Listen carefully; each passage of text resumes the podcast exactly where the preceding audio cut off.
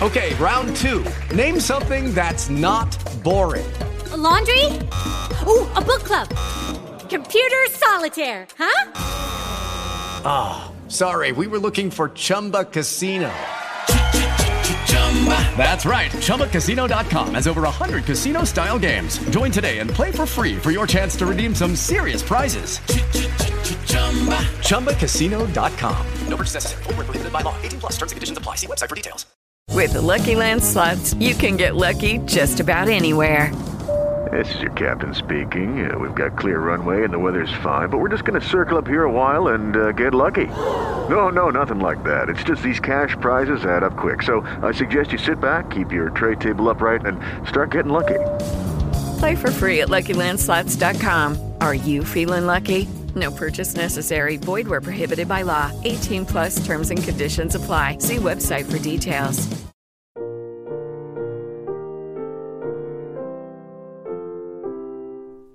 Hello and welcome to Concord Quotes, a podcast that takes you through the Lutheran confessions in a year.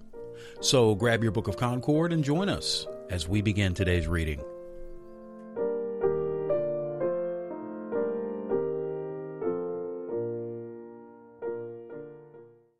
Today we will be reading from the Apology of the Augsburg Confession, Article 5, sections 177 through 194.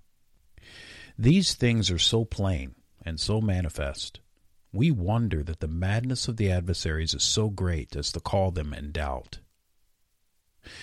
The proof is manifest that we are justified before God, not from the law, but from the promise. It is necessary to ascribe justification to faith what can be opposed to this proof, unless someone wished to abolish the entire gospel and the entire Christ? The glory of Christ becomes more brilliant when we teach that we avail ourselves of him as mediator and propitiator. Godly consciences see that in this doctrine the most abundant consolation is offered to them, namely, that they ought to believe and most firmly assert that they have a reconciled Father for Christ's sake, and not for the sake of our righteousness, and that nevertheless Christ aids us so that we are able to observe also the law.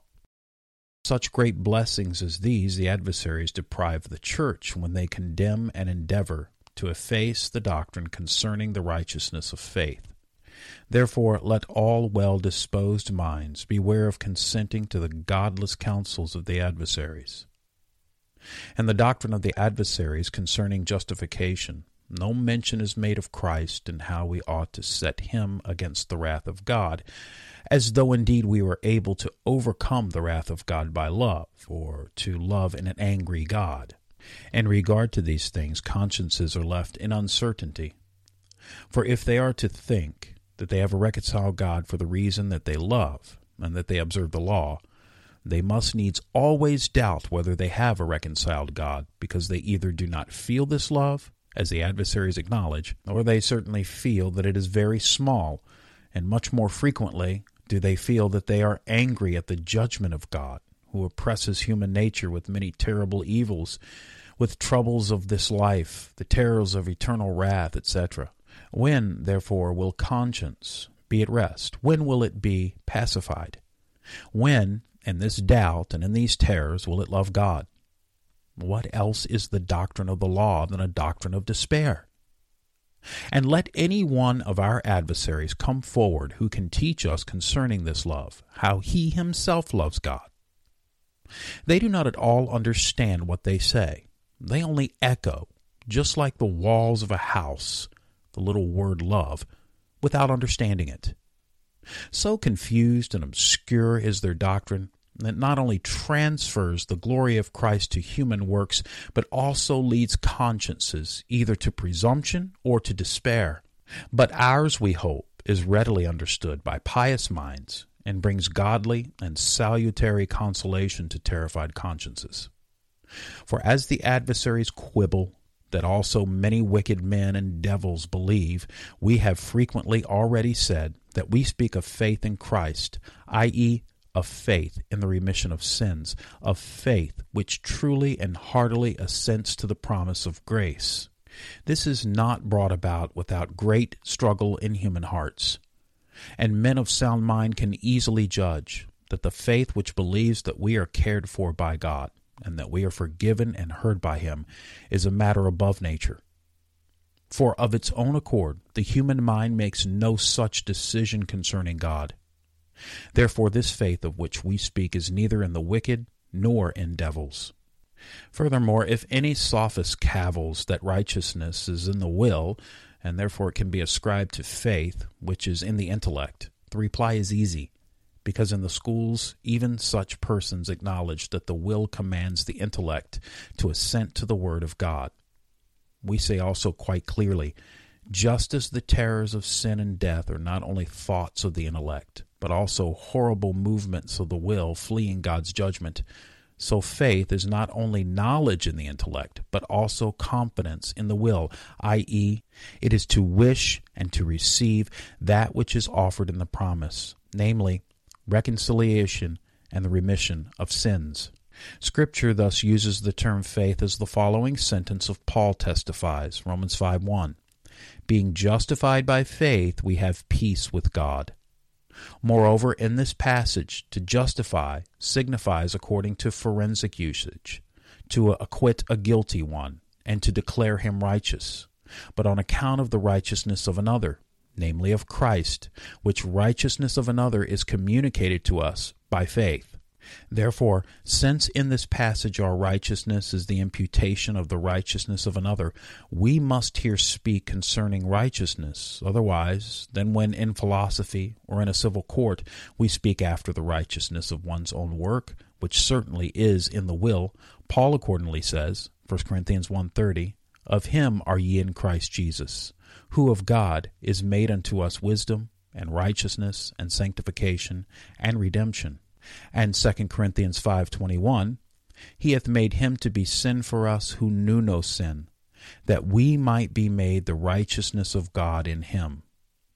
But because the righteousness of Christ is given us by faith, faith is for this reason righteousness in us imputatively, i.e., it is that by which we are made acceptable to God on account of the imputation and ordinance of God, as Paul says, Romans 4 3 through 5, faith is reckoned for righteousness. Although on account of certain captious persons, we must say technically, faith is truly righteousness, because it is obedience to the gospel. For it is evident that obedience to the command of a superior is truly a species of distributive justice. And this obedience to the gospel is reckoned for righteousness, so that only on account of this, because by this we apprehend Christ as propitiator. Good works or obedience to the law are pleasing.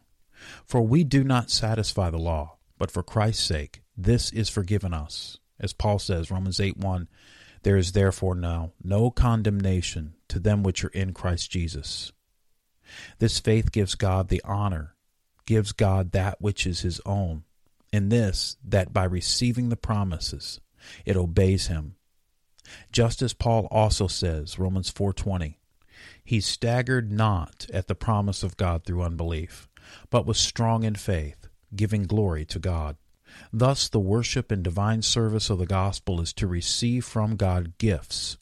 On the contrary, the worship of the law is to offer and present our gifts to God. We can, however, offer nothing to God unless we have been first reconciled and born again. This passage, too, brings the greatest consolation, as the chief worship of the gospel is to wish to receive remissions of sin, grace, and righteousness. Of this worship Christ says, John 6:40, This is the will of him that sent me, that every one which seeth the Son and believeth on him may have everlasting life. And the Father says, Matthew 17:5, This is my beloved Son, in whom I am well pleased. Hear ye him. The adversaries speak of obedience to the law. They do not speak of obedience to the gospel, and yet we cannot obey the law unless through the gospel we have been born again, since we cannot love God unless the remission of sins has been received. For as long as we feel that he is angry with us, human nature flees from his wrath and judgment. If any one should make a cavil such as this, if that be faith which wishes those things that are offered in the promise, the habits of faith and things, to this we reply that these dispositions cannot in reality be severed in the manner that they are divided by idle speculations in the schools. For also in the epistle to the Hebrews, faith is defined as the substance of things hoped for, Hebrews 11:1. Yet if anyone wish a distinction to be made, we say that the object of hope is properly a future event, but that faith is concerned with future and present things, and receives in the present the remission of sins offered in the promise. From these statements, we hope that it can be sufficiently understood both what faith is, and that we are compelled to hold that by faith we are justified, reconciled, and regenerated, if indeed we wish to teach the righteousness of the gospel and not the righteousness of the law. For those who teach that we are justified by love teach the righteousness of the law, and do not teach us in justification to avail ourselves of Christ as mediator. These things also are manifest, namely, that not by love, but by faith we overcome the terrors of sin and death. That we cannot oppose our love in fulfilling of the law to the wrath of God, because Paul says, Romans 5 2, By Christ we have access to God by faith. We urge this sentence so frequently for the sake of perspicuity, for it shows most clearly the state of our whole case, and, when carefully considered, can teach abundantly concerning the whole matter, and can console well disposed minds. Accordingly, it is of advantage to have it at hand and in sight, not only that we may be able to oppose it to the doctrine of our adversaries, who teach that we come to God not by faith, but by love and merits, without Christ as mediator, and also, at the same time, that when in fear we may cheer ourselves and exercise faith. This is also manifest that without the aid of Christ we cannot observe the law, as he himself says, John 15:5, "Without me ye can do nothing." Accordingly, before we observe the law, our hearts must be born again by faith. From the explanations which we have made, it can be easily inferred what answer must be given to similar quotations. For the rule so interprets all passages that treat of good works, that outside of Christ they are to be worthless before God, and that the heart must first have Christ and believe that it is accepted with God for Christ's sake, not because of its own works. The adversaries also bring forward some arguments of the schools which are easily answered if you know what faith is. Tried Christians speak of faith quite differently from the sophists, for we have shown before that to believe means to rely on the mercy of God, that He desires to be gracious for Christ's sake without our merits. That is what it means to believe this article of forgiveness of sins. To believe this does not mean to know the history only, which the devils also know. Therefore, we can easily meet the argument of the schools when they say that the devils also believe. Therefore, faith does not justify.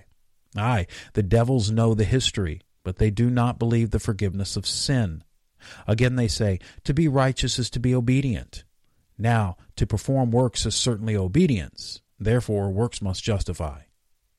We should answer this as follows To be righteous is a kind of obedience which God accepts as such. Now God is not willing to accept our obedience in works as righteousness, for it is not an obedience of the heart, because none truly keep the law. For this reason, he has ordained that there should be another kind of obedience, which he will accept as righteousness, namely, that we are to acknowledge our disobedience and trust that we are pleasing to God for Christ's sake, not on account of our obedience. Accordingly, to be righteous in this case means to be pleasing to God, not on account of our own obedience, but for mercy for Christ's sake. Again, to sin is to hate God. Therefore, to love God must be righteousness. True, to love God is the righteousness of the law, but nobody fulfills this law. Therefore, the gospel teaches a new kind of righteousness, namely, that we are pleasing to God for Christ's sake, although we have not fulfilled the law, and yet we are to begin to do the law. Again, what is the difference between faith and hope? Answer Hope expects future blessings and deliverance from tribulation. Faith receives the present reconciliation and concludes in the heart that God has forgiven my sin and that he is now gracious to me. And this is a noble service of God, which serves God by giving him the honor and by esteeming his mercy and promise, so sure that without merit we can receive and expect from him all manner of blessings. And in this service of God the heart should be exercised and increase, of which the foolish sophists know nothing. This concludes today's reading.